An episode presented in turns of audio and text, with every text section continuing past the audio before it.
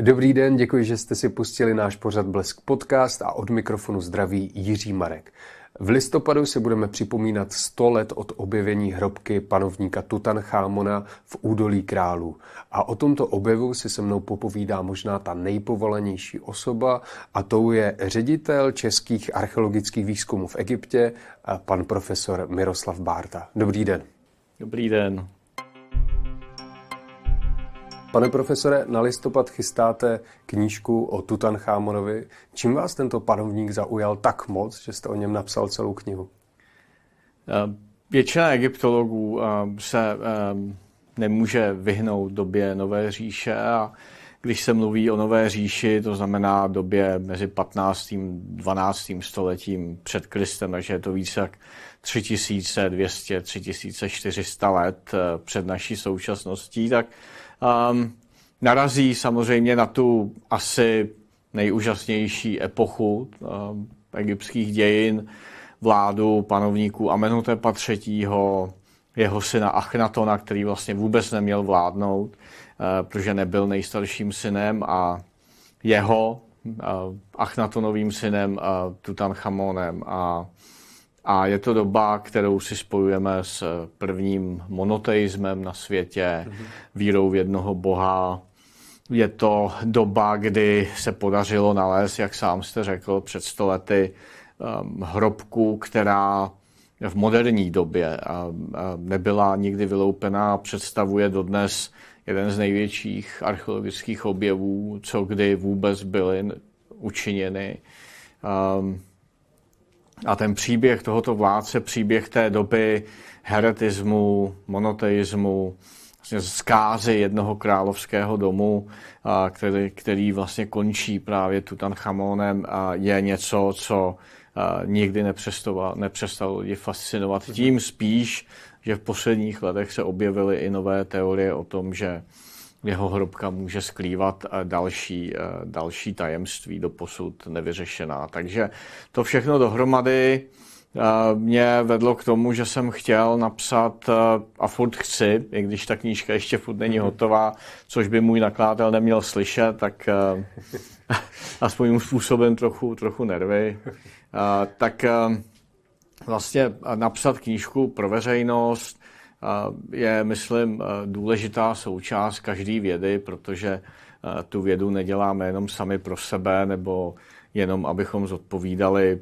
ty podle nás závažné otázky ve vývoji civilizací obecně, ale myslím si, že tam je spousta věcí, které, které zajímají, baví a přitahují tu nejširší veřejnost. Takže doufám, že tady ta knížka, která schrnuje 100 let zkoumání hrobky, eh, popisuje okolnosti jejího vykradení, ke kterému došlo dvakrát ve starověku, to se málo ví. Tutanchamonův odkaz, to, co víme a to, co ještě zbývá vyřešit a není toho málo, tak eh, si myslím, že ta knížka eh, bude, bude lidi bavit a doufám, že si ji budou číst. Hmm. Doufejme. 2. listopadu vlastně tu hrobku od, od tajnil otevřel Howard Carter do sarkofágu se podíval až o tři roky později, tak dokážete si představit, co zažíval, když to objevil?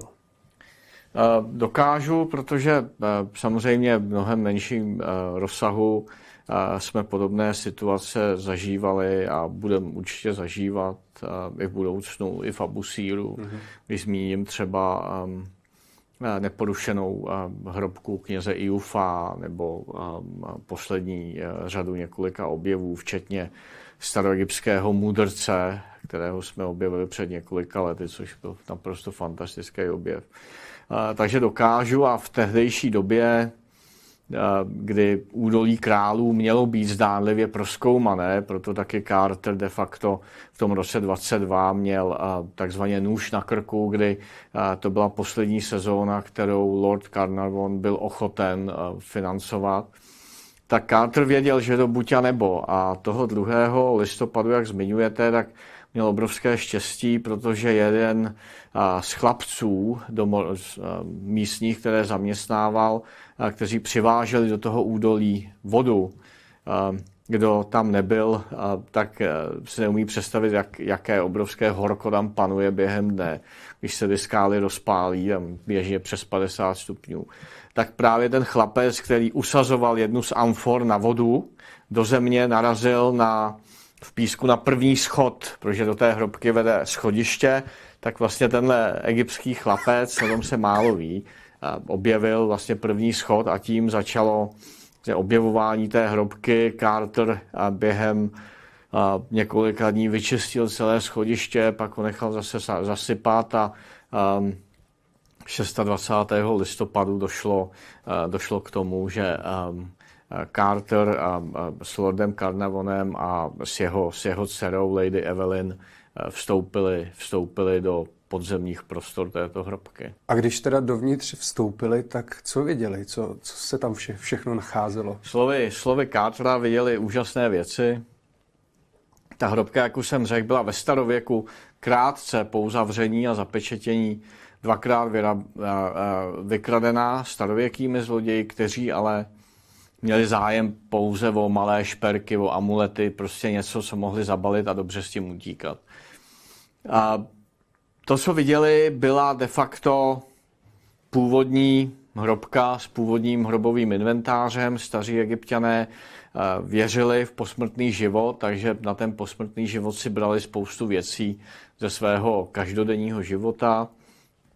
Tak učinili Tutanchamon, eh, byly tam bojové vozy, byly tam, ehm, eh, byly tam postele, byly tam jeho vycházkové hole, protože Tutanchamon kulhal, byly tam, byly tam pohřbené dvě předčasně narozené děti, vlastně Tutanchamona a jeho manželky, takže hodně nešťastný příběh. Byly tam skříňky s látkami, byly tam nádoby s parfémy, byly tam kosmetické nádobky, látky, sochy staroegyptských božstev. Prostě na co si vzpomenete, tam bylo. Eh, ta hrobka sama o sobě má čtyři místnosti, je tam vlastně předsíň, eh, která obsahovala většinu těch předmětů, které jsem popsal, pak tam je takzvaný anex, pak se vstupuje do zahloubené pohřební komory. Vy už jste zmínil, že právě sarkofág byl otevřen až v roce 1925, kdy se Carter mohl vrátit ke své práci, protože byla načas suspendována koncese a pak takzvaná pokladnice. Takže tyto čtyři malé místnosti eh, dávají jenom tušit, eh, vzhledem k tomu, že Tutanchamon byl vlastně hodně nevýznamný panovník, který vlastně nic zásadního, zásadního eh, neučinil, nedosáhl nějakých zásadních eh, jako, eh, eh, cílů, jak v zahraničí nebo doma, nepostavil žádné významné stavby, tak jenom na základě toho neuvěřitelného bohatství se můžeme dohadovat o tom, jak museli vypadat skutečně hrobky těch největších mužů staroegyptských dějin, Ramese II., Amenhotepa III., Tutmoze III., ženy na tlunu Hatshepsut a několika dalších. Takže a přesto je to jeden z největších objevů archeologie vůbec. Vy jste na začátku našeho rozhovoru zmiňoval, že tam jsou nějaké tajemství, které ještě nebyly odhalené. Tak co jste tím myslel? Vztahují se k pohřební komoře, která byla vyzdobena ve dvou etapách. Já nemůžu asi jít úplně do detailů, protože by to pro diváky bylo asi složitější usledovat, ale vlastně předsíň, která je jižně od pohřební komory a pohřební komora dovolují uvažovat o tom, že ta hrobka pokračovala směrem na sever a že další místnosti mohly být zazděny. K tomu by napovídalo to, že severní stěna té pohřební komory panovníka Tutanchamona je vlastně pokryta pozadím, které je bílé a které teprve sekundárně v další etapě bylo pokryto podobně zlatou barvou, jako jsou ostatní tři stěny, na kterých je potom, na kterých je potom výzdoba. No a když velká španělská firma, která pořizuje neuvěřitelně precizní skeny staroegyptských památek. Faktu Marte na, síť, na internetu zpřístupnila skeny s vysokým rozlišením pohřební komory Tutanchamonovy hrobky, každý si to může najít, mm-hmm.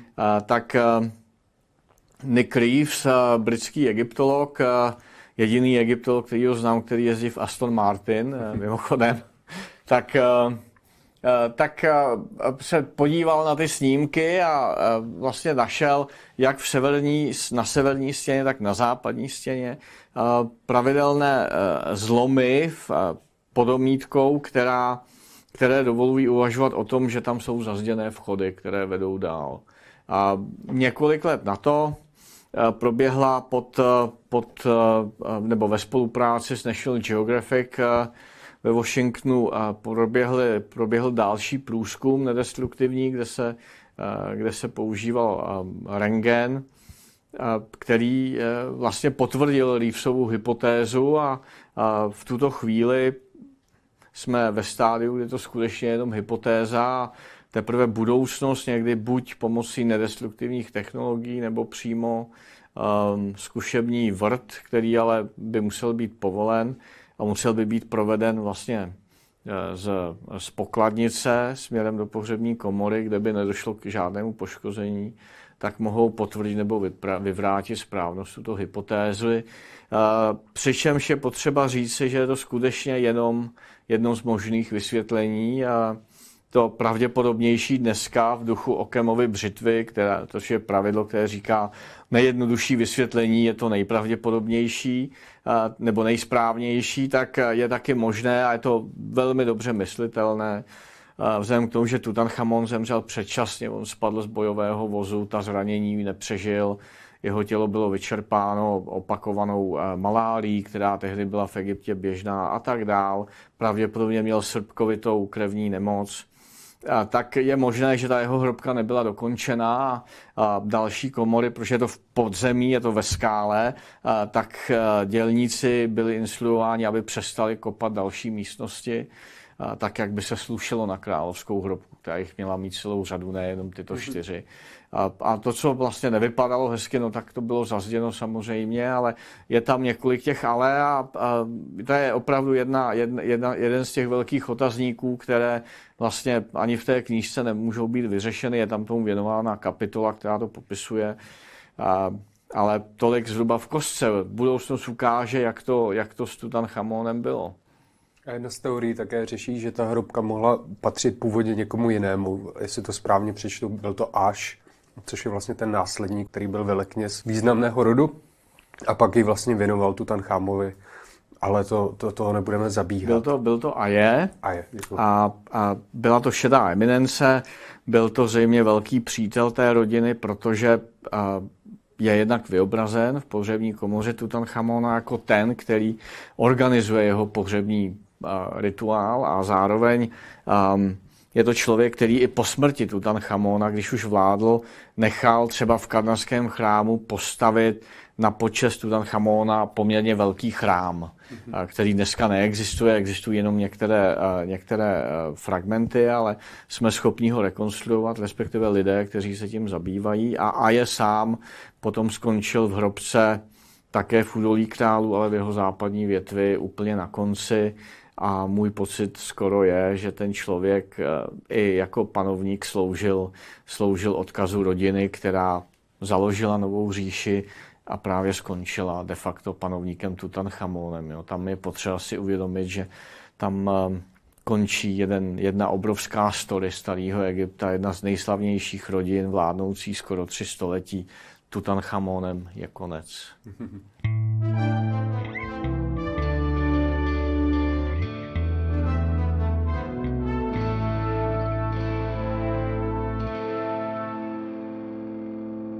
Určitě naše diváky a posluchače zajímá, jak je to vlastně s těmi pastmi v hrobkách. Setkal jste se s tím někdy třeba?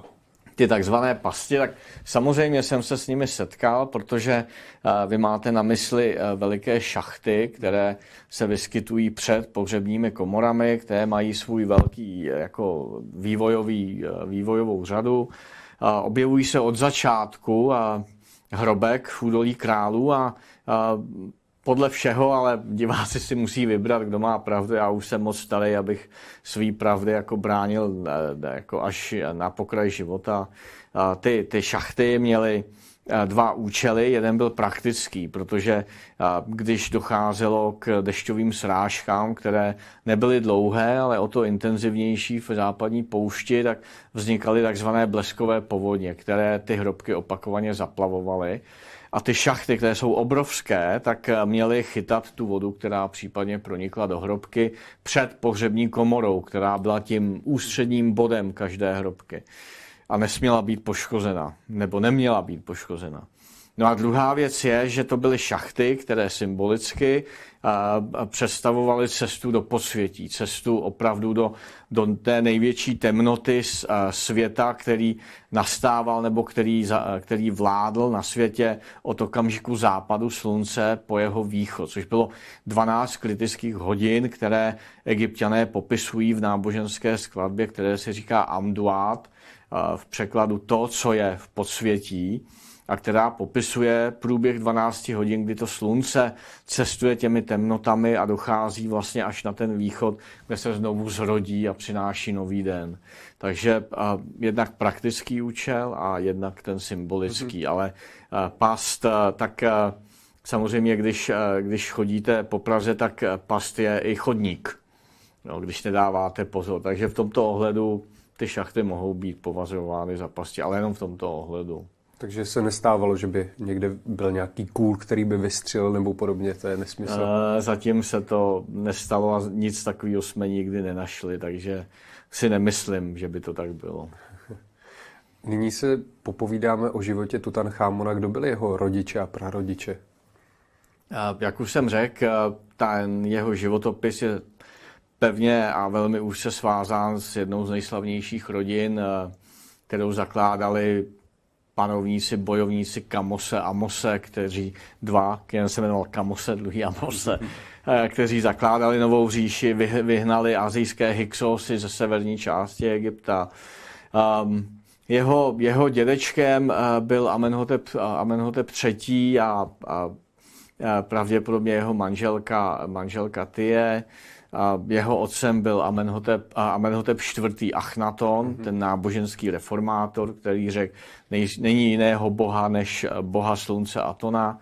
A, a jedna z jeho vedlejších manželek, takzvaná mladší, eh, mladší dáma, eh, což bylo potvrzeno před několika lety eh, díky rozboru DNA vlastně všech mumí, které z té doby máme k dispozici. A, a, a Tutanchamon sám si vzal a, za manželku jednu a, z dcer panovníka Achnatona a jeho hlavní manželky a, Nefertity. Mm-hmm. A, takže zhruba takto by se dali popsat ty vztahy a, a jeho manželka, Tutanchamonova manželka, a, a, ho a, přežila ale tím vlastně končí celý příběh té rodiny a mhm. všechno se ztrácí a nastupuje Aje, což, jak už jsme tady e, zmínili, nebyl člověk královského původu, byla to šedá eminence, která e, pocházela, pocházela z jednoho jeho, jeho egyptského centra, byla to stará, velice vlivná rodina, třeba e, srovnatelná s našimi Rožumberky. Mm-hmm. Mm-hmm. Děkuju. Jak jste to jmenoval, tak možná doufám, že to pochytili naše čtenáři a posluchači a diváci, eh, že tam docházelo k incestu. Je to něco neobvyklého mezi faraony, mezi panovnickou rodinou? Ne, tak eh, nebylo to, nebylo to, úplně, nebylo to úplně neobvyklé, tím uh, se ta královská rodina samozřejmě snažila, snažila udržet za každou cenu jakousi homogenitu, nepřipouštět příliš cizích elementů do svých záležitostí a když se na to podíváte ze širšího kulturního hlediska, tak jako zjistíte, že incest bylo něco, co, um, uh, co vlastně doprovázelo i evropské dějiny, uh, jednotlivé panovnické rody, tady konče Habsburky a, a konečně i náš občanský zákonník připouští uh, sňatky mezi bratranci a sestřenicemi, což taky není asi úplně v pořádku. Co víme teda konkrétně o tom životě Tutanchamona? Víme třeba, jak reagoval na to, že se přešlo zpátky k Amonovi od toho jediného boha a to, na což chtěl jeho otec? Uh, Tutanchamon uh, se původně jmenoval Tutanchaton, narodil se v sídelním městě svého otce v Achenatonu ve středním Egyptě. Po smrti Achnatona v 16. 17. roce jeho vlády um, to celé padá, celá tahle konstrukce víry v jednoho slunečního abstraktního boha v důsledku nespokojeného kněžského kléru, protože si představte, že zavřete všechny chrámy hmm. všech bohů po zemi. Populace určitě byla frustrovaná, obyčejní lidé, kteří byli zvyklé modlit se k jednotlivým bohům, bůžkům, démonům. A Tutanchamon je znám tím z mnoha nápisů, že zaváděl staré pořádky, otevíral chrámy, které skoro 20 let eh, byly zavřené, vracel majetky, polnosti, vesnice eh, těm hlavním kultům, především Amonovým kněžím v Tébách, což, byly, což byl nejsilnější klér v celé zemi. A vlastně i ten kult boha slunce, který nevymyslel Achnaton, ale už jeho tatínek Amenhotep III. bylo vlastně politické rozhodnutí. Vlastně pod pláštěm té velké náboženské vize oni se snažili upozadit vlastně Amonovi, Amonovi kněží. Takže za tím náboženstvím je třeba vidět politické cíle, úplně, úplně jasně. No a Tutanchamon tedy eh, restauruje staré, staré pořádky, respektive situaci před nástupem vlády svého, svého tatínka Amenotepa IV. Achnatona. Um, Pravděpodobně, soudě podle archeologických nálezů, to ústředí vlády se přesunuje do, Memphis, do Memphidy. My taky vlastně naše archeologická koncese Abusír a, a s těmi našimi výzkumy je poblíž Memphidy a zde byla pohřbena celá řada nejvyšších hodnostářů tehdejší eh, doby, třeba jeho minister financí eh, v úvozovkách eh, Mája, dokonce jeho kojna, já se jmenovala taky Mája. Já jsem před několika týdny zrovna díky kamarádovi, vrchnímu archeologovi Sakáry Mohamedovi Jusufovi, který tady za pár dní bude mimochodem na, na návštěvě, tak jsme byli spolu v hrobce Tutanchamonovi kojné, kde ten Tutanchamon sedí na klíně a ona ho objímá. Jako nádherný lidský gesto, který přetrvalo více jak tři tisíce let. No a kromě toho tedy, že Tutanchamon restauroval staré pořádky za velké pomoci a jeho a Haremheba. A je byl, jak už jsem řekl, šedá eminence u dvora. Haremheb zase byl a, a, a generálem všech generálů, hmm. řeklo by se generalisimo, který obnovoval zase vliv Egypta mimo hranicemi, protože Achnaton soudě podle dochované mezinárodní diplomatické korespondence na to dost lidově řečeno kašlal. A jeden z těch neuralgických bodů byla samozřejmě Kádež, o kterých se točí, kolem které se točí dějiny Nové říše. Protože Kádež v oblasti Sýrie dnešní představovala vlastně přechodovou, přechodovou zónu, kde od východu západu vedly obchodní cesty k moři. Byla to široko daleko jedin, jediný vlastně tunel, který spojoval vnitrozemí předního východu s pobřežím a zároveň se tady protínaly v sféry vlivu chetitů, Mitany, což byla jedna z, z lokálních říší tehdy, a egyptské zájmy. Takže Haremheb musel restaurovat spoustu, spoustu jako ztrát, nebo navrat spoustu ztrát Egyptu a to také vidíme v Haremhebově hrobce v, v Sakáře, protože Haremheb jako nástupce a jeho Haremhebův slavný současník si původně nechal postavit nádherně zdobenou, dnes přístupnou hrobku Eh, v Sakáře, když ještě nebyl panovníkem, potom teda má hrobku v údolí králů a tam jsou právě reliéfy, které ukazují výsledky jeho vojenských tažení na přední východ a do Nubie, kdy tam přicházejí zajatci právě Aziaté, Nubijci a skládají mu hold. Takže panovník Tutanchamon, který nastoupil někdy v devíti, v deseti letech svého věku na trůn, logicky toho sám nemohl moc udělat a Zřejmě ta vnitřní politika byla výsledkem a jeho konání a ta zahraniční politika zase Haremheba. A měl vlastně velké štěstí, že tyto dva, tyto dva dominantní alfa samce měl, protože jinak Bůh ví, jak by to dopadlo. O této etapě egyptských dějin píše spisovatel Mika Valtary v knize Egyptian Sinuet. Co vy jako odborník na tuto knihu říkáte? Koukáte na ní skrz prsty? Eh, já nekoukám vlastně na žádné knížky skrz prsty, protože už jsem, už jsem tak, jak eh, člověk eh, dospívá a poznává, tak se stává víc a víc vlastně tolerantnějším, si myslím. A pokud je o Valtaryho, tak to je naprosto fantastická kniha, která vznikla, jak víme, před 70 lety možná. Je teda takhle tlustá, takže nemyslím, že dnešní čtenáři, posluchači eh, by to, by, to, by to diváci otevřeli, ale pokud jo, tak to udělejte, opravdu to udělejte. Valtary, když ji psal, nebyl v Egyptě. Vůbec netušil, jak Egypt vypadá, netušil, jak vypadá oblast Luxoru, západní břeh a tak dál. Vědělo se poměrně relativně málo o této době a přesto ta kniha je, já musím říct, že i dneska výborně napsaná a tehdy byla fantastická, takže jednak je to strhující příběh, druhak eh, tam jsou reálie, které do dneška, když jste v Luxoru a spousta lidí tam jezdí, tak vidíte třeba takzvané tři čarodějnice. To jsou tři kopce, které vidíte ze západního břehu, které vlastně jsou nad karnatským chrámem na, na, na obzoru, vlastně, kde eh, představují okraj eh, Nilského údolí východního a začátek východní pouště. Tak eh, těch detailů tam je hrozně moc a jednak Valtáry byl světový spisovatel a, a ten příběh sám je, pro mě je to úžasná knížka, i když teda a, trvá nějakou dobu, než to člověk přečte. Já se přidávám. Já když jsem ji četl, pokud mě mladší, tak jsem ji přečetl jedním dechem, jako výborná kniha. To byla taky jiná doba, ale... Eh, pane profesore, poslední otázka. Všichni známe zlatou Tutanchámovu pohřební masku. Můžeme na jejím základě odhadovat, eh, jaké poklady, vy už jste to říkal, že asi byly daleko větší, ale hm, našli jsme něco ještě podobného od té doby? Eh, nenašli. A určitě, a, a to není jako vaření z vody, tak to určitě bylo. A ti skuteční velcí panovníci, kteří tvořili dějiny tehdejšího světa a měnili je, tak měli nás, museli mít násobně větší, násobně větší uh, pohřební výbavu. Samozřejmě nemohli mít dvakrát tak těžkou pohřební masku, protože je to daný nějakýma rozměrama, ale uh, rozhodně to přišli jsme o strašně moc tím, že ty hrobky byly eh, vykradené už ve starověku. A co je zajímavé, je, že když Carter eh, eh, končil s výzkumem hrobky na konci 20.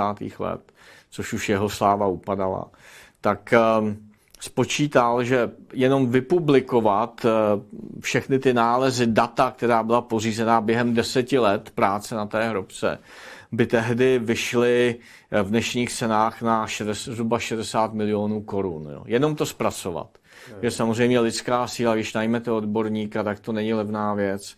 Prostě přemýšlení hlavou není levný. A dneska, přestože um, Griffithsův ústav Oxfordské univerzity vydal, protože tam jsou všechna ta data uložená v archivu, a tak uh, mimochodem dlouhá desetiletí ho vedl český egyptolog Jaromír Málek, slavná postava, jeden z největších znalců Tutanchamonovy doby a určitě teď píše v Oxfordu v důchodu další knížku o něm. A, tak uh, Dneska se dá odhadovat, že ty náklady do dneška není uh, jako definitivní veliká syntéza těch nálezů, kterých bylo přes pět tisíc jednotek, jo, obrovské množství. A dneska, já jsem zrovna nedávno dělal ty výpočty a určitě by bylo potřeba ještě nějakých 45 milionů korun jenom na to, aby se ta obrovská, obrovská masa dat unikátních, fotografií, které jsou fantastické, všeho toho dohromady vyhodnotilo, zpracovalo, vypublikovalo. Takže to je to je jako velká, eh, velká výzva ještě do budoucna pro, pro světovou egyptologii. Tak doufejme, že podobné objevy nás ještě budou čekat a že tyhle, ty, které už máme, dost dobře zpracujeme. To byl pan profesor Miroslav Bárta. Děkuji, že jste tady byl. Bylo mi potěšením a hezký den. A vám děkuji, že jste nás dosledovali, doposlouchali a těším se zase příště. Naschledanou.